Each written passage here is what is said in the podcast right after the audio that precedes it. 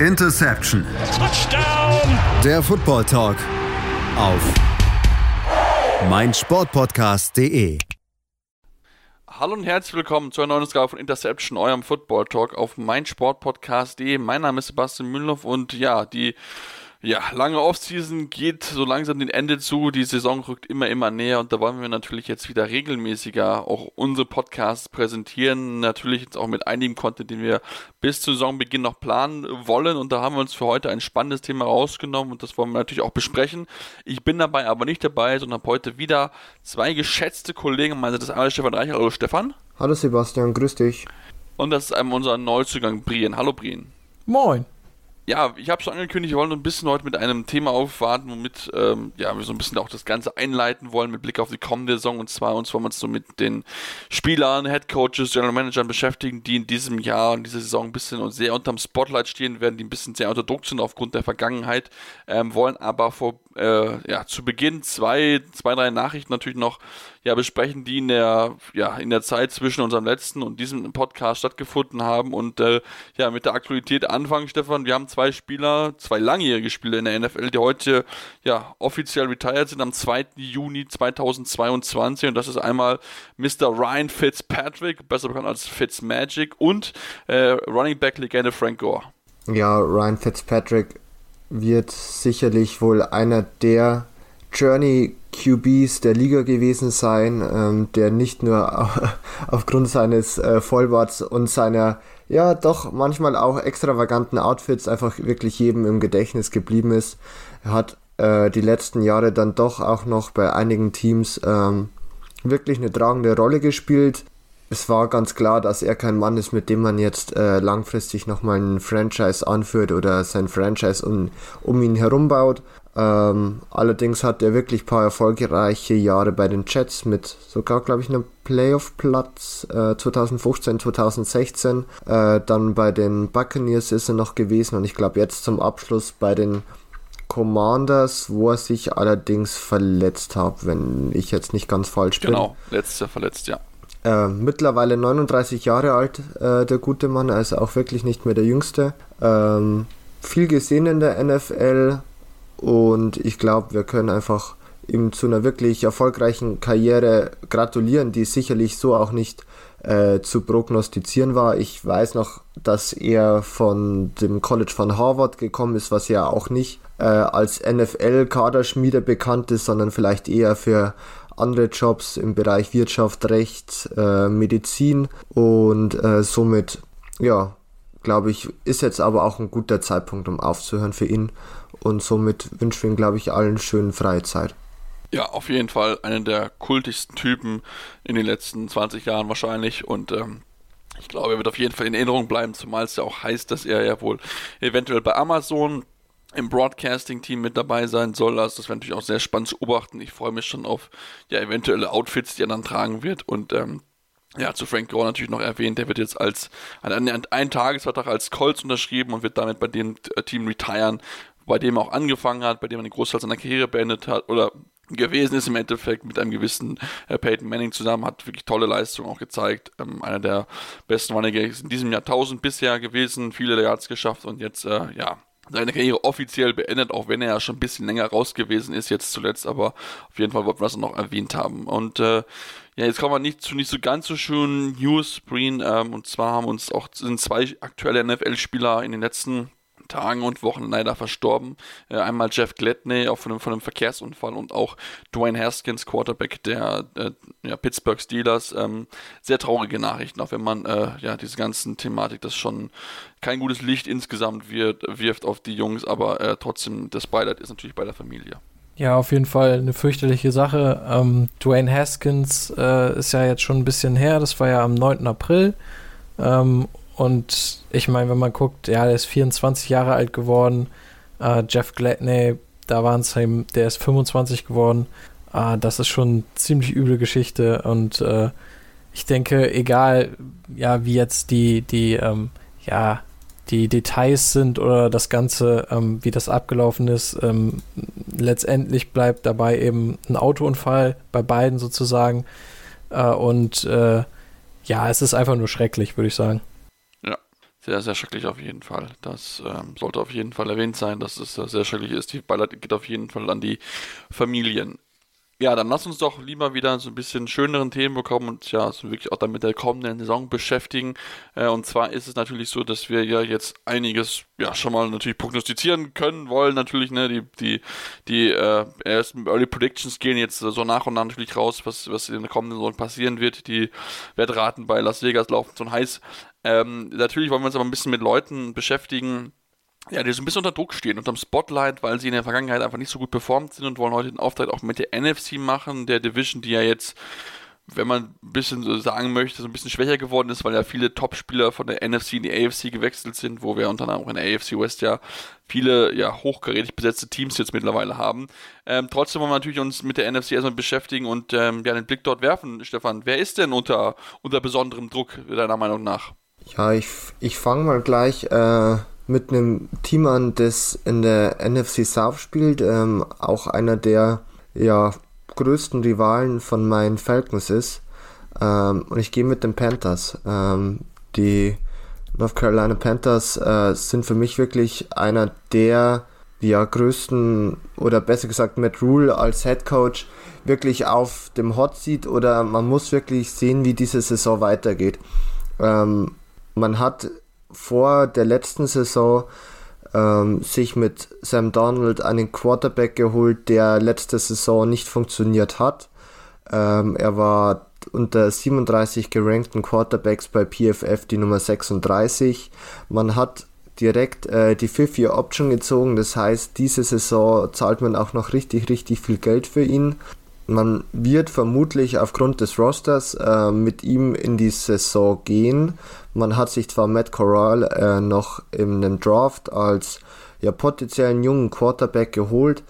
Ähm, ob der aber wirklich Day One Starter sein kann, ist eher, bleibt eher zu bezweifeln, meiner Meinung nach.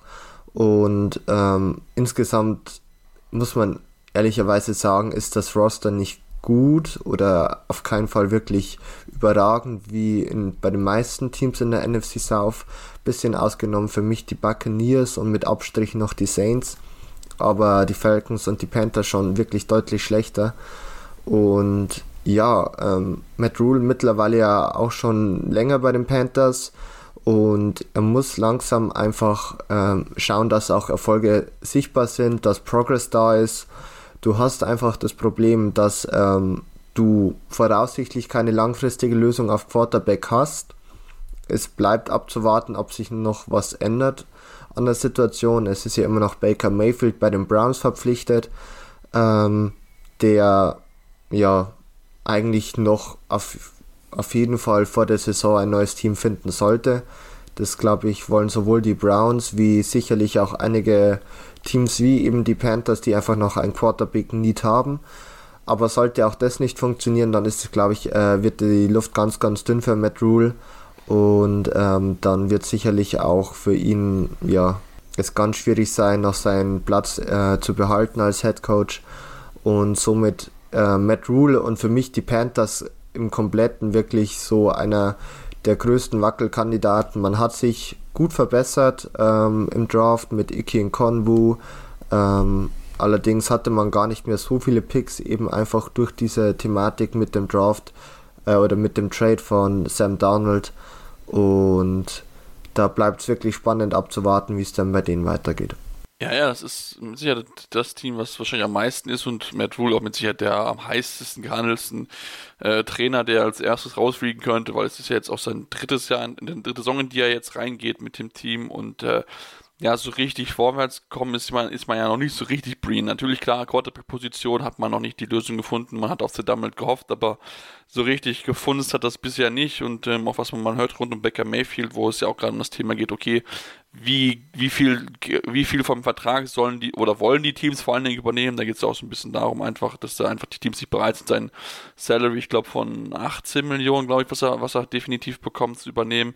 Also das ist schon, es ist eine schwierige Situation in, in Carolina, zumal ja auch der, der General Manager Scott Fitterer ihn äh, Matt Rule nicht geholt hat. Jetzt gibt es einen neuen Offensive Coordinator mit Ben McAdoo. Also die Ausreden für Matt Rule werden immer geringer. Ja, also ich würde sogar wirklich auch so weit gehen und sagen, dass für mich eigentlich Matt Rule der Coach ist, ähm, der am meisten auf dem Hot Seat sitzt in der ganzen NFL. Also ähm, ich meine, letzte Saison war einfach nicht gut. Ja, da kann man sagen, was man will. Ähm, die Quarterback-Situation ist eben ein großes Fragezeichen. Klar, du kannst dir jetzt noch einen Baker Mayfield holen, vielleicht auch einen Jimmy Garoppolo ist ja auch noch äh, verfügbar vielleicht. Aber ähm, ist halt die Frage, wie viel besser die dieses Team dann machen würden. Ähm, und ich denke mir, also so wie ich das gesehen habe ähm, im Draft, glaube ich persönlich, dass Matt Corral eben der, der externe Quarterback ist, den sie geholt haben, um eben sozusagen die Alternative zu sein zu Darnold falls der eben nicht funktioniert, beziehungsweise wieder nicht funktioniert. Und ich glaube, über kurz oder lang wird Corral eigentlich starten müssen. Ja, und dann ist eben auch die Frage, wie gut kann er performen? Und ähm, es ist nun mal eben ein Rookie, der jetzt auch nicht in der ersten oder zweiten Runde gedraftet wurde. Das darf man auch nicht vergessen.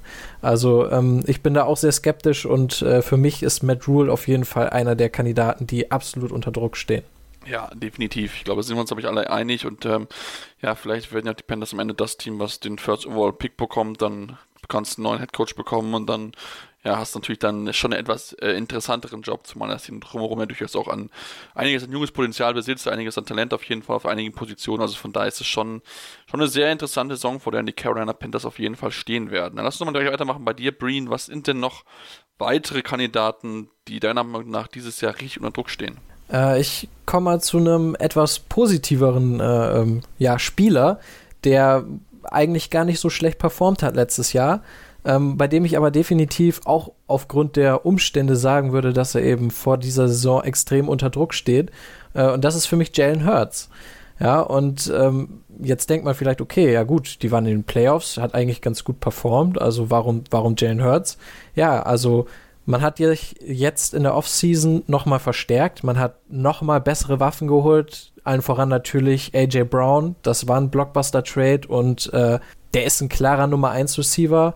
Ja, und jetzt, wenn du guckst, okay, du hast AJ Brown auf der einen Seite, du hast Devonta Smith auf der anderen Seite, äh, dann hast du noch Dallas Goddard als Tight End, der richtig gut ist. Du hast eine richtig gute Offensive Line. Ähm, der hat einfach keine Ausreden mehr. Und wenn du dann noch guckst, was die Eagles mit ihrem Draftkapital gemacht haben, ja, also nochmal mit den Saints zu traden, um eben einen First Rounder aus diesem Jahr eben ins nächste Jahr zu legen, dann sieht man, okay, die haben jetzt nächstes Jahr zwei Erstrunden-Picks und einen Zweitrunden-Pick und im Jahr darauf nochmal einen Erstrunden-Pick und zwei Zweitrunden-Picks.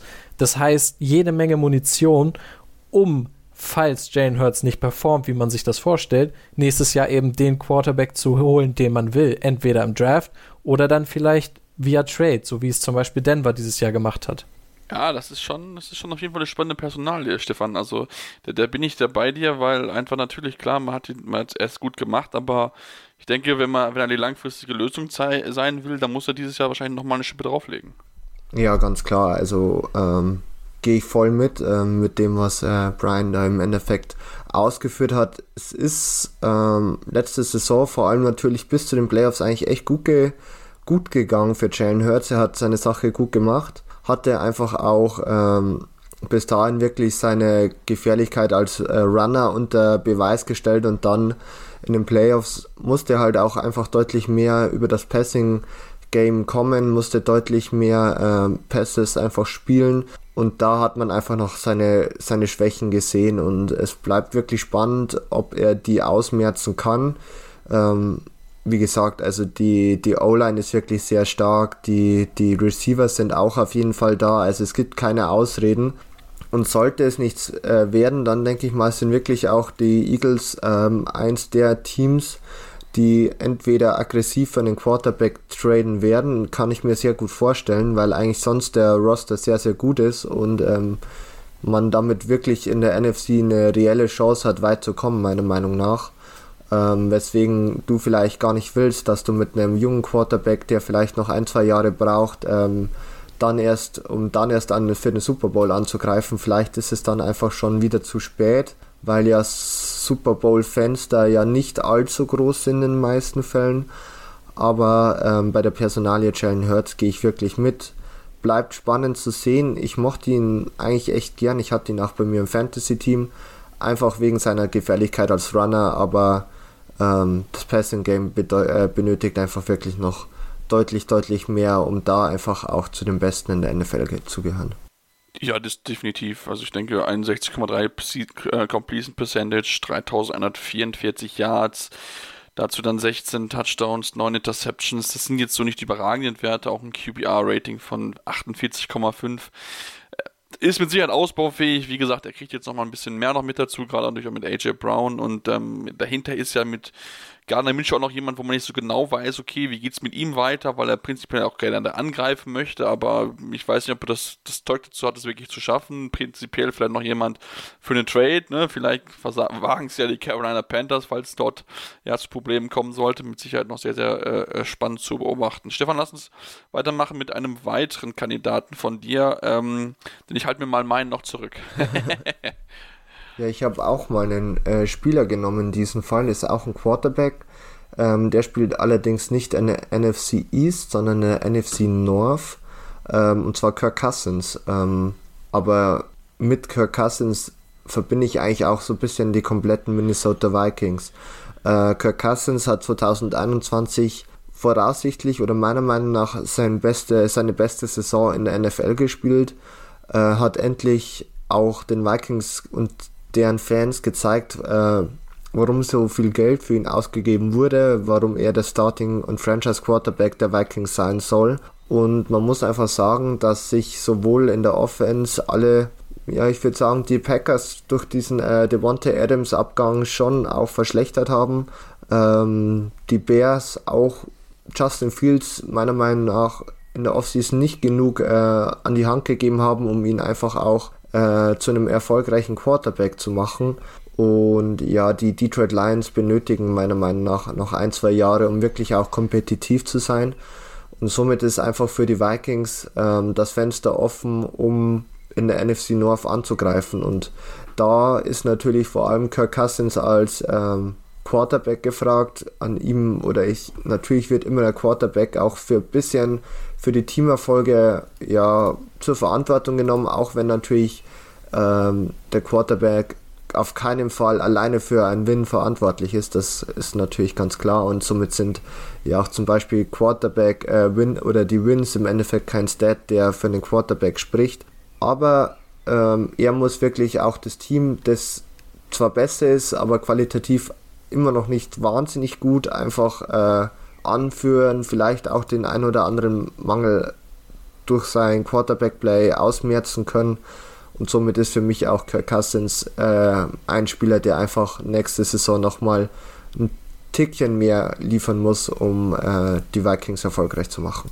Ja, eine spannende Aussage. Wir machen jetzt mal einen kleinen Cliffhanger, gehen in die kurze Pause und dann besprechen wir natürlich, was wir davon halten, also Breen und ich und äh, was wir noch weitere Namen auf der Liste haben. Deswegen bleibt dran, ihr bei Deception, eurem Football Talk auf meinsportpodcast.de. Wie baut man eine harmonische Beziehung zu seinem Hund auf? Puh, gar nicht so leicht. Und deshalb frage ich nach, wie es anderen Hundeeltern gelingt, beziehungsweise wie die daran arbeiten. Bei Iswas Dog reden wir dann drüber. Alle 14 Tage neu mit mir, Malte Asmus und unserer Expertin für eine harmonische Mensch-Hund-Beziehung, Melanie Lippisch. Iswas Dog mit Malte Asmus. Überall, wo es Podcasts gibt.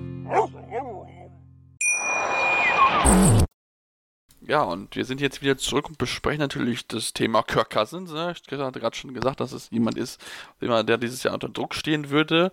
Bin ich prinzipiell bei dabei, auch gerade weil auch die Zahlen, also gerade so Effizienzmetriken, da schon noch zu sehen ist, dass er jetzt in den letzten ein, zwei Jahren schon ein bisschen schlechter geworden ist und was wir halt auch nicht vergessen dürfen, neues, neuer Head Coach, neuer General Manager, das ist ja auch prinzipiell immer prädestiniert dafür, Brien, dass dann irgendwann auch ein neuer Quarterback kommt, wenn dich derjenige nicht over the hump bringt. Ja, ich muss auch sagen, ich, mich hat es tatsächlich auch ein bisschen überrascht im Sommer. Also Quesi Adolfo Mensa kam ja von den Browns als neuer GM, ähm, hat einen Hintergrund in Analytics, also ist eigentlich auch jemand, der, ja, so hört man da auch relativ, ähm, ja, ich sag mal, ohne ähm, irgendwie falsche Emotionen rangeht. Und da hatte ich eigentlich gedacht, das wäre jetzt der perfekte Moment für die Vikings, da einen Cut zu machen, zu sagen, okay, ähm, Kirk Cousins, ja, das hat jetzt, das hat ganz gut funktioniert, aber eben nicht wir konnten nicht den letzten Schritt machen, den wir machen wollten. Und den machen wir jetzt eben mit einem neuen, versuchen jetzt einen Cut zu machen und einen neuen Quarterback zu holen. Das haben sie nicht gemacht. Im Gegenteil, sie haben eben nochmal den Vertrag verlängert mit Kirk Cousins. Und ähm, einerseits könnte man natürlich sagen, okay, ja gut, sie haben den Vertrag nochmal verlängert. Für Kirk Cousins bedeutet das ja eigentlich, dass er weniger unter Druck steht, weil er jetzt erstmal ja noch einen sicheren Vertrag hat. Aber ich würde auf jeden Fall äh, äh, Stefan da auf jeden Fall recht geben, dass Kirk Cousins in dem Sinne unter Druck steht, als dass man echt sagen muss, die Vikings müssen dieses Jahr liefern. Ja, wenn du jetzt wieder so eine Saison wie letztes Jahr spielst, äh, ich glaube, dann, dann wird es sehr ungemütlich in Minnesota, äh, wo es ja sowieso jetzt schon auch vom Wetter her nicht so gemütlich ist. Also, ähm, ich glaube schon, dass Kirk Cousins liefern muss und ich denke auch, dass die Playoffs eigentlich fast schon Pflicht sind, wenn man jetzt wirklich sagen will, okay, wir wollen noch mal voll angreifen mit Kirk Cousins. Ja, ja, stimmt. Also ich glaube auch, dass man, dass man das mit Sicherheit auch genau, genauestens beobachten muss, ähm, wie, wie das einfach aussieht. Man hat natürlich auch diese Vertragsverlängerung genutzt, um ein bisschen auch Cap Space zu generieren, ist ja, ist ja dann auch so ein bisschen klar. Und dann bin ich, ich bin sehr gespannt, inwieweit er dann natürlich jetzt wieder ein bisschen besser ist. Klar, natürlich die Voraussetzungen, er hat einen tollen, äh, eins, tollen Receiver-Punch da mit, äh, mit Adam Thielen und Justin Jefferson. Dann Irv Smith kommt von einer Verletzung zurück, hat letztes Jahr fast gar nicht gespielt.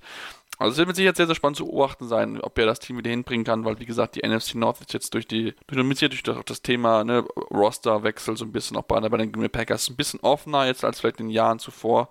Ähm, auch wenn wahrscheinlich die Packers weiterhin der Favorit sind, aber ähm, ne, ich bin mal sehr gespannt, neues Regime in, im Haus, wie sie damit klarkommen. Ich meine, er mit 33 ist ja jetzt auch nicht mehr der Jüngste, also von daher geht es natürlich auch jetzt von ihm darum, natürlich nochmal seine Karriere nochmal ein bisschen zu verlängern, bevor er dann da vielleicht dann wirklich, ähm, ja, hinten rausfällt und bei den Vikings keine Zukunft mehr hat. Ähm, ja, dann mache ich mal meinen, meinen Namen, den ich unter Druck sehe. Und das ist für mich Mike McCarthy. Ja, die, die Cowboys waren im zweiten Jahr ein bisschen besser, aber seien wir ganz ehrlich, sie sind eigentlich in der Offseason ein bisschen schlechter geworden, haben den einen oder anderen Spieler abgegeben, wo ich mich ein bisschen gewundert habe. Ähm, und eigentlich muss dieses Team mal wieder weiterkommen, als sie selbst sind. Also das, dieses Ziel Super Bowl muss eigentlich mal geschafft werden ob der Kader dafür so gut ist, weiß ich nicht, aber natürlich dadurch, dass einfach andere Teams schwächer geworden sind, ist es vielleicht in diesem Jahr mit einer der besten Möglichkeiten im Vergleich zu den vergangenen Jahren, wo sie dann wirklich vorne angreifen können, zumindest ins NFC Championship Game reinzukommen und in so einem Spiel ist ja prinzipiell alles möglich, wie wir es letztes Jahr auch gesehen haben. Ähm, wenn er die Playoffs verpassen sollte, dann glaube ich, wird es sehr, sehr ungemütlich für ihn, Stefan. Glaube ich auch. Also ähm, das Roster sollte eigentlich so weit sein, dass du wie du schon gesagt hast, wirklich äh, mitspielst in der NFC. Ähm, man hat letztes Jahr, war man ja auch in den Playoffs, hat ja da unglücklicherweise verloren. Also ich glaube, für Nicht-Cowboy-Fans ist es immer ein bisschen eine gewisse Genugtuung schon dabei. Aber wenn ich mir auch so das äh, Roster anschaue, dann muss man einfach sagen, klar, du hast einfach immer noch äh, Dak Prescott, äh, CD Lamb, äh, Mike Gallup hast du verlängert und ähm, wo es besser werden muss, und da ist ja auch äh, der DC Dan Quinn gefragt, ist einfach noch in der Defense. Du hast zwar wirklich äh, in dem letztjährigen Rookie Micah Parsons wirklich einen Home, äh, Home Run Hit gehabt, aber sonst war das noch nicht so, dass ich sage, puh, also da vor dieser Defense muss man Angst haben. Die liest sich auf dem Papier eigentlich echt gut. Äh, man hat ja auch zum Beispiel Trevor Dix gehabt, der seine insgesamt gleich acht äh, Interceptions gehabt hat äh, aber dennoch auch einfach viel zu viele Big Plays zugelassen hat. Und du hast immer noch Dexter Lawrence, der einer der besten Pass Rusher der NFL ist. Und diese Punkte musst du einfach miteinander verknüpfen können. Einfach die starke Offense und eine bessere Defense, um einfach auch ja wirklich äh, nur vorn zu bleiben. Äh, wir haben ja vorhin schon über die Eagles gesprochen. Die sind meiner Meinung nach von der Qualität gleich auf mit den Cowboys. Also hier werden es auch spannende Spiele nächste Saison werden. Ähm, aber sollte der Erfolg nicht kommen, dann wird sicherlich Jay Jones äh, auch bereit sein, seinen äh, Head Coach zu entlassen. Da, da bin ich wirklich bei dir, bei, ähm, Sebastian, und kann mir das wirklich gut vorstellen, dass der Hot Seat schon ein bisschen bisschen zu brennen anfängt, wenn es nicht so läuft. Mhm. Brin, wie siehst du das? Ja, ich sehe, geht auf jeden Fall mit. Ähm, vor allen Dingen, was mich halt auch so ein bisschen gestört hat jetzt in den letzten zwei Jahren unter McCarthy, waren halt auch immer wieder, ja, doch sehr, äh, nicht nur relativ konservative Entscheidungen, was das Coaching angeht, sondern auch teilweise dann wirklich komische Entscheidungen, wo du dann Field Goals schießt, die eigentlich keinen Sinn ergeben, wo du sagst, eigentlich müsstest du jetzt für, äh, für den vierten Versuch gehen und solche Geschichten. Ähm, und also, ja, ich muss ganz ehrlich sagen, ich bin jetzt auch nicht so wahnsinnig überzeugt von Mike McCarthy als Coach. Zumindest jetzt nicht in den letzten zwei Jahren äh, bei Dallas. Und wenn man sich jetzt anguckt, okay, was haben sie bis, was haben sie die letzten zwei Jahre erreicht, ja? Ähm, du hast 2020 die Playoffs verpasst. Ja, die Bilanz war 6 und 10, das war jetzt nicht so doll. Ähm, jetzt dieses Jahr war es besser, du warst Erster in der NF NFC East, aber hast dann direkt das Wildcard-Spiel gegen die 49ers verloren. Und ähm, das kann einfach nicht der Anspruch sein mit diesem Team. Ja, du hast einen Dak Prescott, du hast einen Quarterback, mit dem du gewinnen kannst, ähm, du hast einen guten Kader, aber man hatte eben auch immer wieder in den letzten Jahren das Gefühl, dass die Cowboys dann Spieler bezahlt haben, wie eben Zeke Elliott, ja, dem sie sehr, sehr viel Geld bezahlt haben. Ähm, und andere Spieler eben nicht. Und da dachte ich dann auch so teilweise, naja, ob das jetzt langfristig gesehen den Kader besser machen wird. Und ich finde, dieses Jahr hat man es schon gesehen, weil beispielsweise Murray Cooper war ja so ein Spieler, ähm, den haben sie ja nicht, der, der ist ja nicht weg, weil er irgendwie zu schlecht war, sondern weil er eben zu viel gekostet hat. Ja, die, die Cowboys konnten sich das nicht mehr leisten. Und das ist dann schon ein kritischer Punkt, wo ich sage, okay, wir sind jetzt an einem Punkt, wo der Kader eher nicht mehr besser wird sondern eher schlechter. Und wenn du da siehst, okay, sie kommen aber von einem Wildcard-Spiel, was sie verloren haben, dann geht die Tendenz eher noch wieder nach unten und äh, das sollte eigentlich nicht der Fall sein bei Dallas. Nee, nee, definitiv nicht. Also das Team muss, muss weiter angreifen. Natürlich, klar, man kann sich die Frage stellen, ob Dak Prescott der richtige Quarterback dafür ist, aber ähm, prinzipiell hat auf, ist auf jeden Fall das Team eigentlich dafür gut genug. Und ich meine, Mike McCarthy hat ja damals gut angekündigt, hier Analytics und so weiter und so fort. Sagen wir mal so, richtig viel davon habe ich jetzt nicht gesehen. Ich weiß nicht, wie es euch geht, aber ich habe zumindest da nicht allzu viel davon gesehen. Und ähm, ja, ich bin da, ich bin da sehr gespannt, inwieweit er das Team wirklich rumbekommen kann, inwieweit er das schaffen kann, auch gerade weil ja die NFC East immer für Überraschung gut ist, jetzt nicht unbedingt immer im positiven Sinne, aber äh, zumindest beim Division-Sieger ist es ja jetzt so, dass man nicht unbedingt automatisch immer äh, von vorher weiß, wer der Sieger ist, weil einfach in den letzten Jahren quasi irgendwie fast immer es einen neuen äh, Sieger der Division gegeben hat. Brien, dann darfst du dir gerne noch einen weiteren Spieler oder äh, Trainer, GM rauspicken, der für dich unter Druck steht diesem Jahr. Ah, jetzt kann ich mich gar nicht entscheiden, weil ich habe noch zwei, die ich sehr, sehr spannend finde. Ähm, ich mache mal das nicht so offensichtliche und äh, ich gehe noch mal zurück in die NFC South äh, und dann gehe ich nämlich zu den New Orleans Saints. Ähm, die stehen für mich extrem unter Druck und zwar, weil sie einen Weg eingeschlagen haben, ja, den sie eigentlich die letzten Jahre auch schon äh, beschritten haben. Nur mit dem Unterschied, dass der Head Coach nicht mehr da ist äh, und der Quarterback auch nicht. Ja, der Quarterback Drew Brees hat seine Karriere ja schon ist ja schon ein bisschen her, dass er seine Karriere beendet hat. Letztes Jahr war es ja auch schon äh, ein anderer Quarterback, nämlich James Winston bis zu seiner Verletzung. Ähm, den hat man jetzt nochmal einen Vertrag über zwei Jahre gegeben und ihm damit auch zu dem klaren Starter gemacht. Ja, der Head Coach Sean Payton, der für mich einer der besten ähm, offensiven Head Coaches der Liga war, der hat seine Karriere beendet. Ähm, und jetzt hast du eben einen neuen Head Coach, du hast ein Team mit einem Quarterback, der ja auch schon eine gewisse gewisse Fragezeichen mitbringt. Ähm, James Winston war jetzt nicht der beste Starter äh, davor und äh, kommt jetzt von einer schweren Verletzung zurück. Und der muss auch erstmal zeigen, wie gut er sein kann. Und ähm, Stand jetzt sind die Saints 2023, also nicht dieses Jahr, sondern nächstes Jahr, schon über 60 Millionen Dollar über dem Cap. Ähm, und das ist ja klar, man kann jetzt immer wieder bei den Saints die Witze darüber machen, ja, ähm, es gibt den Cap nicht, das ist alles nur Fake, weil sie kriegen es ja doch jedes Jahr hin. Aber letztendlich muss man auch ganz klar sagen, dass sich die Qualität des Teams auch kontinuierlich verschlechtert. Ja, sie müssen eben Spieler gehen lassen, wie jetzt zum Beispiel in der Off, äh, Offseason Teron Armstead, den äh, Left Tackle, ähm, der ein absoluter Topspieler war. Und was haben sie gemacht? Sie sind im Draft sehr, sehr aggressiv, wie sie es gerne machen, eben hochgetradet, um die Baustellen, die sie hatten, nämlich einmal eben Offensive Tackle und einmal noch Right Receiver sehr klar zu, äh, äh, zu adressieren. Und für mich zeigt das eben, dass sie sich ganz klar einem Win-Now-Modus sehen. Sie sehen sich in einem Fenster, dass sie einen Titel gewinnen wollen mit James Winston, mit einem neuen Head Coach.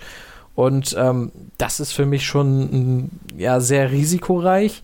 Und ähm, für mich stehen sie auf jeden Fall erstmal unter Druck, weil du hast eben die Buccaneers in der Division, ja, die sehr, sehr gut sind. Und da musst du erstmal vorbeikommen. Und klar, du musst nicht Division-Sieger werden, um in die Playoffs einzuziehen. Aber für mich sind die Saints kein Team, das um den Titel mitspielt. Sie selbst sehen sich aber ganz offensichtlich so. Und das müssen sie mir erstmal beweisen, dass das dann auch wirklich so ist. Und deshalb stehen sie für mich auch unter Druck. Stefan, deine Meinung?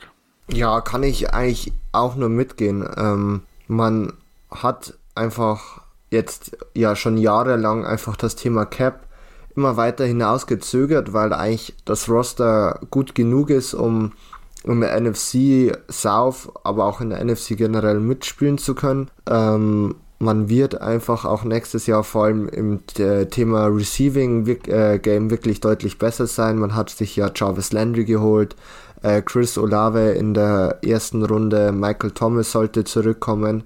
Also hier hast du einfach genug äh, Waffen für James Winston, die er anspielen kann ist natürlich auch immer ein bisschen abzuwarten, wie James Winston denn funktioniert. Ähm, es hat ja letztes Jahr eigentlich echt gut ausgesehen, bis zu seiner Verletzung in äh, Woche 8. Aber wenn es da natürlich auch mal wieder ein Katastrophenjahr gibt, wie es vielleicht auch bei den Buccaneers der Fall gewesen ist, dann ist es natürlich auch so, dass sicherlich äh, der, der Rekord, wie aber auch der ganze, das ganze Roster und das Team darunter leiden werden. Und dann stehst du irgendwann auch mal vor der Frage, okay, ähm, wir haben ganz viel Deadcap ja nach hinten gestellt, ähm, auch in der Hoffnung, dass der, dass der Salary Cap ja wieder sehr stark wächst, was voraussichtlich auch der Fall sein wird. Aber wie es genau sein wird, ist dann die andere Frage. Äh, und dann bist du auf einmal an dem Punkt angekommen, wo es dann wirklich äh, zappenduster aussehen kann für die Saints. Und somit muss man jetzt wirklich noch aus äh, der verbleibenden Zeit das Beste machen. Man steht somit unter viel Druck hohen Erwartungen und äh, muss diese bestmöglich erfüllen. Ähm, das Roster sollte es aber eigentlich ähm, ja, können. Für mich ist halt wirklich äh, James Winston so die, das größte Fragezeichen noch innerhalb des Rosters, um ehrlich zu sein. Ja, also mit Sicherheit die, sicher die größte Fragezeichen ist mit Sicherheit noch James Winston. Klar, letztes Jahr gute Einsatz gezeigt bis zu einer Verletzung, ähm, aber man muss halt ja trotzdem halt abwarten, ob er es dann wirklich schafft, über ein Jahr so konstant zu spielen, dass er dann auch wirklich sein kann, okay, ich bin hier die, die langfristige Lösung auf Quarterback. Das Gute immerhin für die Saints nächstes Jahr ist ein bisschen stärkere Draftklasse beim Thema Quarterback. Ähm, da kann man vielleicht drüber nachdenken, dass man da dann vielleicht ein bisschen irgendwie hochtradet oder so, je nachdem, wo man dann am Ende landen wird. Aber es wird mit Sicherheit eine, eine sehr spannende Saison einfach, einfach für sie sein, weil sie einfach natürlich ähm, klar unter Druck stehen. Ähm, das Thema Michael Thomas ist ja immer noch etwas, was schwelt, ähm, wo man immer noch nicht so genau weiß, okay, wie geht es eigentlich hundertprozentig weiter, weil er letztes Jahr da doch wirklich sehr lange auch gefehlt hat und man immer so, ja, nicht so richtig genau wusste, was die Sache war, wo man auch gehört hat, dass so viel hinter der Kulissen ein bisschen knatsch gewesen ist. Aber jetzt mit, mit Chris Olave, aber auch mit Jarvis Landry und auch ein Tyron Matthew, der jetzt zurückgekommen ist. Das ist mit Sicherheit ein, ein spannendes Team, das immer wieder Lösungen findet, aber ähm, ja, das Cap-Thema, irgendwann wird es, wird es halt mal irgendwann explodieren und dann ist muss halt die Frage, okay, gut, hat sich das halt gelohnt, ähm, weil bisher den großen Titel haben sie halt noch nicht eingeholt und deswegen bin ich auch sehr gespannt, wie auch der neue Head Coach damit umgeht, Dennis Allen, der übernommen übernimmt von Sean Payton. Ähm, ja, schauen wir mal. Bin ich, bin ich sehr, sehr gespannt drauf. Ähm, bin mir noch nicht so ganz schlüssig, wie es, für sie laufen wird. Stefan, hast du noch jemanden in der NFC, den du unbedingt erwähnt haben möchtest? Ja, ich habe noch ein letztes Team oder besser gesagt ein äh, Front Office. Und das ist in der NFC West, über die haben wir ja bis jetzt ja noch gar nicht geredet, aber es geht mir um Pete Carroll und John Schneider, der Head Coach und der GM der Seattle Seahawks. Ähm, man hat in der letzten oder in der diesjährigen Offseason ähm, ja Russell Wilson äh, durch ein Trade abgegeben, hat bis jetzt noch keine ähm, langfristigen Ersatz gefunden. Man geht anscheinend wirklich oder was man so hört äh, mit Drew Lock in die neue Saison als Starting Quarterback, was ich finde schon sehr sehr wild ist. Er hat in keiner seiner Saisons äh, bei den Broncos gezeigt, dass er Starter Material ist. Ähm, was für mich auch so ein bisschen wieder vielleicht dazu führt, okay, vielleicht merkt man doch irgendwann, ja, es sollte nicht so sein und man macht den nochmal ein Trade. Man hat mittlerweile genug äh, Draftkapital mit zwei First-Round-Picks, um äh, sich vielleicht nochmal einen anderen Quarterback zu holen. Aber für mich ist vielmehr der Punkt einfach, ähm, ja, du hast mit John Schneider und mit Pete Carroll auch erfolgreiche Jahre, Jahre gehabt bei den Seahawks. Aber ich weiß nicht, ob äh, bei einem Rebuild, und das Roster sieht für mich mittlerweile wirklich stark nach Rebuild aus, äh, ob sie dafür die geeigneten Typen sind. Ähm, wenn man sich auch so den Draft-Record anschaut der letzten Jahre, man sollte ja auch meiner Meinung nach oder auch ein Rebuild ja auch immer in gewisser Weise über den Draft darstellen können, dann sind die zum Teil katastrophal gewesen. Also der 2022er war noch einigermaßen okay. Da gibt's für mich eigentlich nur bis auf diesen Kenneth Walker Pick an äh, Stelle 41 nicht so viele Fragezeichen.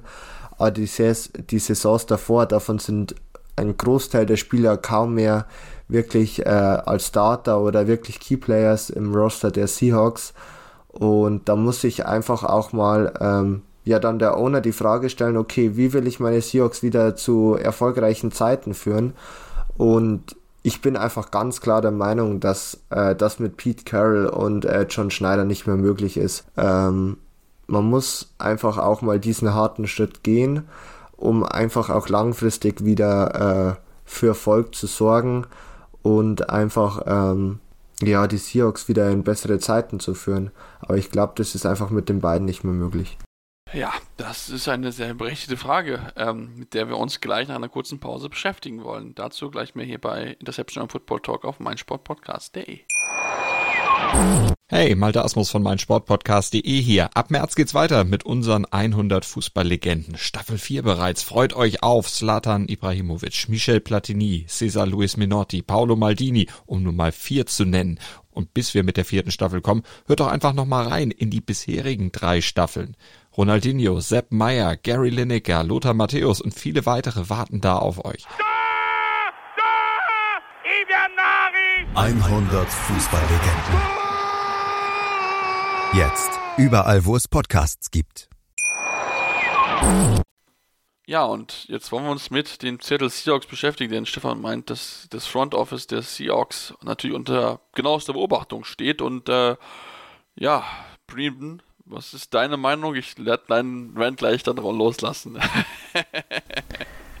also, was ich halt nicht wirklich verstehe, ist halt, dass du im Sommer eigentlich, also beziehungsweise jetzt in der Offseason eigentlich den Umbruch ja gestartet hast. Ja, du hast, du hast einen Russell Wilson weggetradet, du hast dich von einem Bobby Wagner getrennt, der auch wirklich jahrelang eine der absoluten, eins der absoluten Gesichter von den Seahawks war. Ähm, du sagst, du willst mit Drew Lock in die Saison gehen. Gut, vielleicht holen sie sich noch einen Quarterback, klar. Ähm, es gibt auch immer wieder, es gab ja auch immer wieder Trade-Gerüchte mit Tyler Lockett oder sogar ähm, mit DK Metcalf, ähm, wo du ja denkst, okay, jetzt geht's voll in Rebuild und dann stellt sich halt Pete Carroll hin, ja, sagt, hey, nee, ich will weiter, ich will gewinnen. Ja, und wenn man guckt, ja gut, der ist halt auch 70 Jahre alt. Ähm, ich weiß nicht, ob der auch Bock darauf hätte, überhaupt einen Rebuild zu machen. Äh, und dann muss man sich ja schon die Frage stellen, ergibt das überhaupt alles irgendeinen Sinn, was die Seahawks machen? Äh, und ich kann es einfach nicht ganz nachvollziehen. Vor allen Dingen, wenn Carroll sagt, wir wollen den Ball laufen, wir wollen ein Team sein, was den Ball läuft mit einem Quarterback, der möglichst wenig Fehler macht das ist jetzt eigentlich auch so gar nicht, das hört sich ne, gar nicht nach True Lock an. Dann draftest du auch noch zwei Offensive Tackle, die an sich eigentlich echt gut sind mit Charles Cross von Mississippi State und Abraham Lucas von Washington State. Nur sind das zwei Spieler, die ihre Stärken absolut im in, in der Pass Protection haben und nicht im Run Game. Und äh, ja, für mich fehlt da einfach so ein bisschen der, der, der rote Faden in dem Team. Und ähm, ich muss ganz ehrlich sagen, ich, ich gehe absolut damit. Ähm, das Team müsste eigentlich schon nächstes Jahr überraschend gut sein, also Playoffs spielen, ähm, dass man dann am Ende sagt, ja, hey, das war eine richtige Entscheidung, wie sie das alles gemacht haben. Und äh, ich gehe auf jeden Fall mit. Ich glaube auch, dass man da neue Leute braucht. Und ich denke, es ist einfach, es ist einfach ein Team, das ein Rebuild braucht. Und dann brauchst du keinen 70-jährigen Head Coach. Bin ich der Meinung. Ja, ja, da bin ich, bin ich prinzipiell bei dir. Also, ähm, es ist, es ist einfach so, man, man, man erkennt diese, diese klare Strategie nicht. Klar, man möchte irgendwie ne, was Neues jetzt machen und so weiter, aber da kannst du dir halt die Frage stellen, ob Pete Carroll in seinem durchaus fortgeschrittenen Alter der richtige Mann dazu ist, um, um so ein Rebuild zu starten. Ob du nicht einfach gesagt hast, okay, wir machen jetzt einfach mal richtig komplett neu. Wir kehren einfach mal durch. Ne? Ich meine, klar, mit, mit was du willst noch weitermachen können. Ich meine, der ist jetzt auch noch, noch, hat auch noch ein paar gute Jährchen mit Sicherheit vor sich. Ähm, also hat man sich wahrscheinlich im Endeffekt für die für den Falschen entschieden, der im Endeffekt gehen muss. Aber gut, man ist halt der Mann, dass Pete Carroll das nochmal hinbekommt. Ich habe so ein bisschen meine Zweifel. Ich glaube, das ist auch dann für ihn nach der Saison, spätestens nach der übernächsten Saison, wenn er soweit kommt, äh, sehr, sehr eng werden wird. Ähm, je nachdem, wie es Performance ist, aber ähm, ich sehe halt nicht, dass dieses Team signifikant besser wird. Und ähm, diese, diese klare Strategie in dieser Offseason, du hast angesprochen, die fehlt einfach. Also es ist nicht klar erkennbar. Man holt auf einmal eine Offensive Line, die man irgendwie jahrelang nicht adressiert hat, wo man Russell Hits, Russell Wilson überhaupt nicht unterstützt hat, ihn quasi hat wirklich in die offene Defender reinlaufen lassen, so, so gefühlt, so löchrig war die Offensive Line damals. Also ähm, es ist schon wirklich sehr, sehr kurios und es macht wirklich, es macht keinen guten Eindruck auf die Seahawks, die ja jetzt vielleicht wieder in die ja, Phase reinrutschen können, wo sie von der Relevanz her genauso wieder da sind, wie sie vor der Zeit mit Russell Wilson gewesen sind, nämlich quasi nicht existent in der äh, in dem Kampf um Playoffs, äh, und so weiter. Also von daher ähm, könnten sehr, sehr schwierige Zeiten auf sie zukommen und das können natürlich dann auch für John Schneider und dann auch entsprechend Pete Carroll sehr, sehr eng werden, sollte da wirklich keine signifikante Besserung auftreten, beziehungsweise man keine Entwicklung innerhalb dieses Teams sehen. Also von daher, ähm, ja, bin ich, bin ich da sehr, sehr, sehr, sehr gespannt drauf, wie das Ganze, äh, Ganze abgeht. Brien, ähm, ich würde dann äh, dir noch die Möglichkeit geben, nochmal ein Team oder einen Spieler zu nehmen, bevor ich dann zu meinem Take äh, auch aus der NFC West komme, dazu dann gleich. Ja, also einen habe ich noch und äh, das ist für mich eben Justin Fields. Ähm, für mich ist er einfach jemand, der sehr unter Druck steht vor der neuen Saison. Ganz einfach, weil das Team eben einen neuen Headcoach hat, einen neuen GM hat und beide sind nicht an Fields gebunden, weil eben er von dem vorherigen Regime gedraftet wurde. Und ich finde, ähm, das hat man auch in der Offseason gemerkt. Ja, du hast äh, Kali Mack abgegeben, du hast klar die Zeichen auf Rebuild gestellt. Ähm, du hast auch ja einen Allen Robinson gehen lassen, der jetzt nicht eine überragende Saison gespielt hat letztes Jahr, aber sicherlich auch einer gewesen ist, der einem Fields geholfen hätte. Und äh, wenn man sich jetzt einfach mal die Receiver anguckt, die da noch so rumlaufen, äh, dann hast du hm, einen Velas Jones gedraftet, du hast natürlich noch Daniel Mooney, ja, dann hast du noch so Leute da rumlaufen wie David Moore, Dante Pettis, Byron Pringle, Tajay Sharp und Equanimous St. Brown. Also viele Spieler, bei denen ich sagen würde, ja, solide, aber wirklich nicht so die extreme Hilfe für einen Justin Fields, der das aber auch bräuchte. Gleichzeitig hast du eine Offensive Line, ähm, ja, mit James Daniels auch einen Spieler verloren, der sicherlich sehr solide war. Du hattest letztes Jahr eigentlich schon eine richtig schlechte Offensive Line. Und ähm, wenn man ehrlich ist, dieses Jahr sieht es jetzt nicht so viel besser aus. Also ist jetzt auch nicht so, dass man da irgendwie hoch einen Spieler gedraftet hätte oder so. Äh, und ja, das zeigt meiner Meinung nach auch ähm, einfach dass man eben nicht alles daran setzt, mit Justin Fields zu gewinnen. Also, ähm, ja, wenn Justin Fields sich jetzt dieses Jahr gut entwickelt, hey, dann, dann, dann nimmt man das sicherlich so hin in Chicago und wird sich dann auch sehr freuen, sicherlich. Ähm, war ja jetzt auch ein Erstrunden-Pick. Da will man natürlich schon auch, dass der gut wird. Aber ich glaube, wenn jetzt ähm, man nach einem Jahr sagt, oh, Fields ist jetzt nicht so überragend, wir sind ein Team, das einen hohen Pick hat, weil wir sehr schlecht sind, ähm, dann glaube ich, werden die ja, Verantwortlichen nicht zögern, dann eben auch einen Quarterback zu nehmen und dann eben ihren Quarterback zu nehmen. Und ich glaube, das ist sehr, sehr gefährlich für Justin Fields. Und ich glaube, er muss schon einen deutlichen Schritt machen. Ja, ich glaube, er, er ist eben so ein Spieler, der muss einen deutlicheren Schritt machen, als es jetzt vielleicht ein Zach Wilson muss, ja, oder, oder Trey Lance oder so. Ich glaube, Justin Fields steht da doch noch mehr unter Druck. Ja, das kann ich mir auch, kann ich mir auch sehr, sehr gut vorstellen. Ähm, auch bin, ich bin bei, ich glaube, wir sind uns in der Runde einig, dass das, was die bis, bisher getan wurde in Offseason für Justin Fields, einfach viel zu wenig ist, um dem, ja, Team wirklich, um ihn wirklich zu unterstützen. Red Receiver schlecht, eher nicht schlechter geworden, Offensive Line eher schlechter geworden, obwohl eigentlich alles in der NFL in den letzten Jahren gezeigt hat, wie wichtig ist, ist dass man seine Quarterbacks unterstützt, damit die gerade jungen Quarterbacks sich entwickeln können. Ähm, da bin ich aber auch bei, dass natürlich er dann natürlich mehr gefordert sein wird, auf ihn wird mehr der Fokus einfach liegen. Was ich mir aber einfach wünschen würde, ist einfach, glaube ich, ein klareres Commitment. Das war im letzten Jahr jetzt ja, sagen wir so, jetzt nicht zu 100% da, ich zumindest das Gefühl, weil Matt Nagy ja immer wieder da mal reingesetzt, dann wieder rausgenommen, wieder reingesetzt, so dieses Karussell einfach, das war nicht sonderlich gut, das hat ihm, glaube ich, auch nicht geholfen, deswegen, ähm, ja, ist für ihn mit Sicherheit eine wichtige Saison. Ich glaube nicht, dass sie ihn nach einem Jahr dann direkt absägen können, ähm, weil ich glaube, sie sich dann auch mega unbeliebt machen würden, einfach aufgrund dessen, wie Justin Fields gehypt wurde bei seinem Draft, aber ähm, das kann sich natürlich auch relativ schnell ändern in einem Jahr, Stefan. Ja, es kann sich wahnsinnig schnell ändern, ähm, zum Positiven wie auch zum Negativen. Ja. Ähm, aber ich habe das eigentlich schon echt gut gesagt. Also, wenn ich mich richtig erinnern kann, habe ich das damals auch wirklich stark moniert äh, bei den Bears, dass einfach auch im Draft kaum Unterstützung gekommen ist. Man hat zwar insgesamt drei Tackle gedraftet, Allerdings ähm, bleibt davon abzuwarten, wer überhaupt von ihnen überhaupt Starter werden kann und ob sie dann wirklich auch gut sind. Das sind ja zwei Punkte, die es da sind. Ähm, Willis Jones als äh, Wide Receiver bin ich echt kein Fan äh, davon. Ist mittlerweile erstens nicht mehr der Jüngste, aber war auch bis auf sein Speed nicht sonderlich gut im College. Ähm, und wenn du wirklich ja auch das Jahr davor so wahnsinnig viel äh, investierst in deinen Quarterback oder für deinen Quarterback, du hast ja doch, ähm, bist ja dann doch auch hochgegangen für ihn, dann musst du auch ihn besser unterstützen und das hat einfach nicht funktioniert. Ähm, und somit glaube ich, es, ich sehe halt in gewisser Weise schon etwas schwarz für ihn. Er hat halt das Talent, aber man muss halt sagen, im College war er halt auch immer vom wahnsinnig guten Playmakern um sich herum umgeben. Ähm, und sowas macht natürlich ein Quarterback immer besser. Man sieht einfach, dass die Quarterbacks in der NFL, die am besten sind, halt auch immer wahnsinnig starke Receiver um sich herum haben.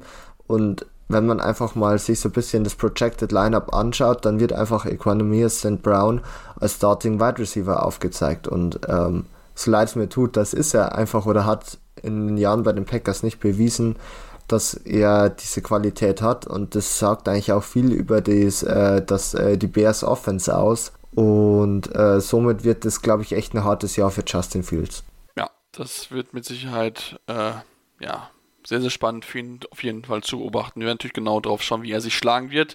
Und das werden wir auch bei dem letzten Spieler, den wir jetzt äh, noch besprechen wollen in der heutigen Ausgabe von NFC. Und zwar ist es ja ein Team, was letztes Jahr gut gewesen ist, wo man aber immer so das Gefühl hat, okay, da ist eigentlich mehr drin gewesen, die Arizona Cardinals mit Kyler Murray, ähm, die ja auch da wieder Probleme hatten, hinten raus aus der Saison nicht so ganz gut gewesen sind. Ähm, man versucht es ein bisschen kleiner zu halten, als vielleicht ein Thema auch insgesamt ist, weil eigentlich, wie gesagt, das Team ist sehr gut, sehr stark besetzt, äh, natürlich, ähm, aber man hat es jetzt ja wieder zum Saisonende so ein bisschen Probleme einfach gehabt, wenn man eigentlich ja von so ein bisschen davon eher ausgehen kann, dass das Team dann nochmal zur Saisonende richtig Gas legt, wenn man es eingespielt ist und so weiter. Ähm, und Kyler Murray jetzt auch gerade mit dem Thema, was ist mit seinem Vertrag, verlängert er, da gibt es ja schon die wildesten Gerüchte, ähm, als er dann alles gelöscht hat von, von seinem Team und so weiter und so fort. Also das ist schon ein spannendes Thema, was natürlich viel diskutiert wird, was viel Aufmerksamkeit natürlich bekommt, Brien, und das natürlich dann auch für Diskussionen bringt, die man vielleicht nicht unbedingt braucht jetzt vor der Saison, aber natürlich auch den Druck auf Kyler Murray erhöhen. Wenn, wenn er viel Geld bekommen möchte, dann muss er auch wie ein Superstar abliefern. Ja, also bei Arizona, denke ich, ist auch immer noch ein bisschen im Hinterkopf, wie die Saison zu Ende gegangen ist. Also du hast natürlich einen richtig guten Start gehabt, ja, aber am Ende ähm, lief es dann eben nicht mehr so gut. Du bist in den Playoffs dann relativ sang- und klanglos äh, äh, gescheitert an den Rams.